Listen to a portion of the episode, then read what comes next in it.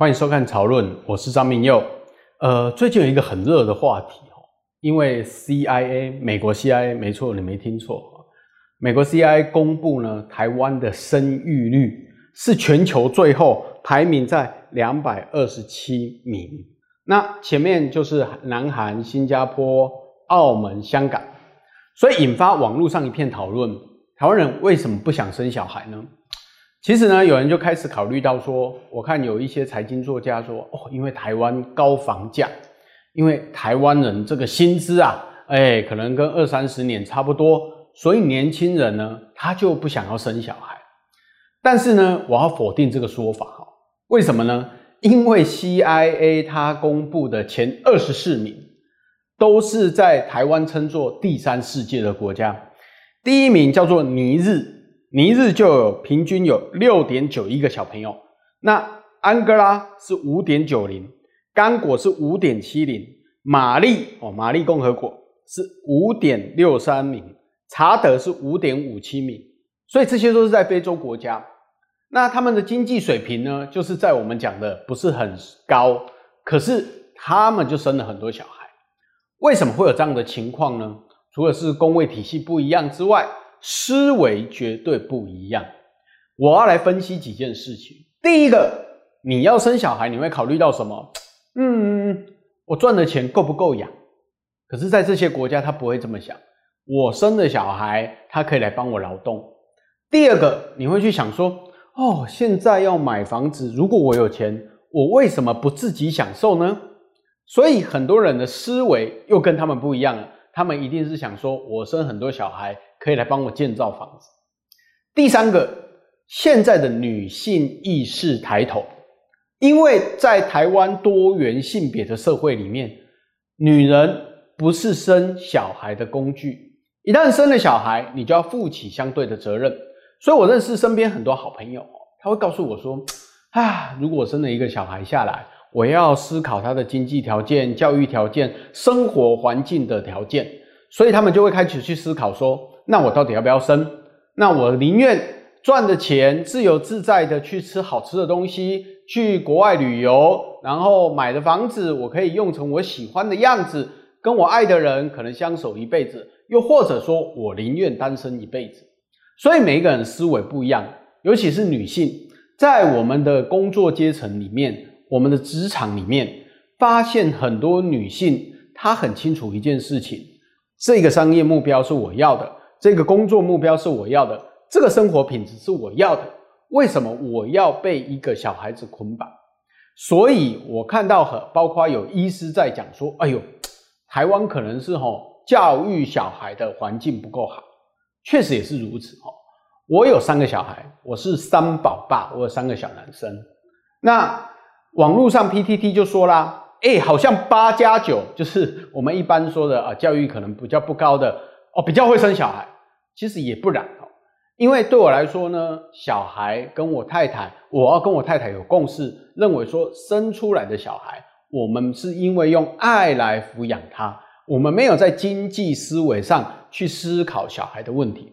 那确实，台湾的整个教育环境啊，那生活环境啊，确实接受到许多的挑战哈。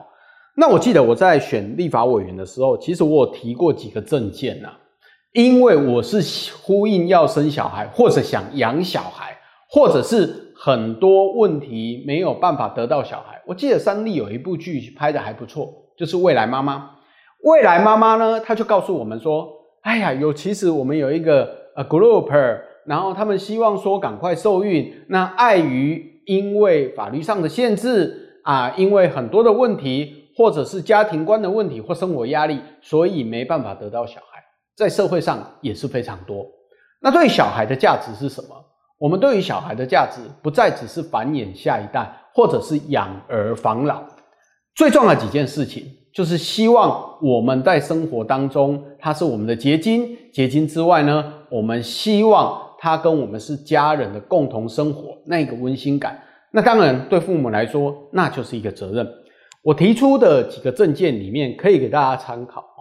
因为我一直希望说，学校有很多的闲置空间，尤其是我们现在看到哈少子化之后，非常多的国小、国中啊，那个教室啊，为了拿补助啊，拿教育局的补助啊，改成什么实验教室啊、咖啡吧啦，或者是什么呃博弈教室啊等等啊哈，都有很多，或者科学教室、昆虫教室很多了哈。但是我提出的政见就是，政府、教育局、教育部介入 BOT 这些场所，为什么呢？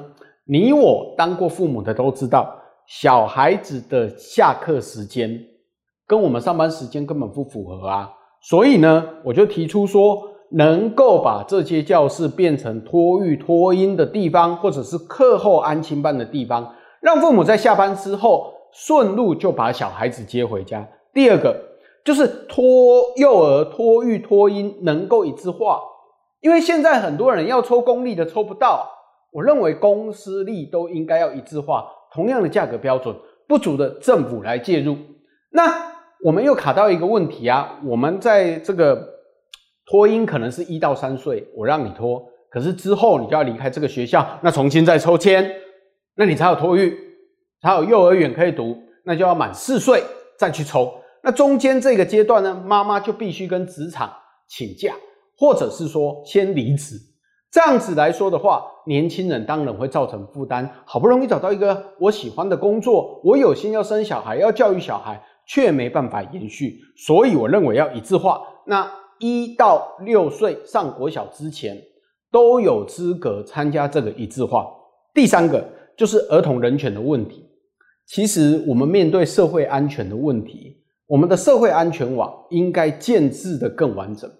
因为我们一般的传统教育，像我被打到大的，我们都会去思考说，儿童人权的价值是什么？就是我们的小孩在生活环境中是不容被侵犯，他有他的思维，他有他的价值观，我们要学会尊重，跟他共荣，当朋友来引导他。这样的儿童人权，我也认为说是大家可以去思考的地方。第四个就是公共空间友善化。我记得那个医师说，为什么台湾的生育率那么低呢？因为他说啊，我们光要推车去带小孩子出去啊，我自己也碰到过啊，那个人行道根本不平整啊，不然就停满机车啊，那不然就是不友善啊。我认为这些都应该更友善，甚至学校旁边周边啊，小孩子行走的环境啊，应该都要建立在友善的环境当中，也是社会安全网的一部分。第五个就是代理孕母跟领养制度应该更完善，为什么呢？因为我觉得台湾很可怜哦，我们的代理孕母这些法律都还没通过。我记得呃，有一位药剂师叫陈昭之，非常的有名哈。他领养的小孩，他过去几年呢都一直在推动代理孕母。我认为应该加快，因为在欧美其他国家，很多人都有代理孕母的制度。最近有一个到乌克兰去生小孩的，结果因为要用领养的方式，本来一个月可以完成的，因为遇到武汉肺炎。他必须停滞在那边，已经满三个月了，小孩子没办法带回来。为什么台湾人要那么辛苦到国外去找代理孕母呢？再用领养的方式接回国内呢？如果台湾的法规能够做修改的话，那是更好的。另外一个东西就是同志家庭，因为台湾现在是一个多元性别的时代，我们的领养程序啊，我希望能够不要复杂化，因为在台湾人的价值观里面，好像在同志家庭里面。他们如果想要小孩，也会怕小孩说：“哦，跟他一样。”因为那是一种歧视。我认为同志家庭就是一个健全的家庭，小孩子就是有资格在这样的环境成长。所以，我认为只要是同志朋友，他们想要领养小孩，都应该法规化，让他们能够简便的程序，经过社会局的评估，就应该让他们领养。我认为这应该要去推动的价值观。再来第五个，就是呃第六个哈。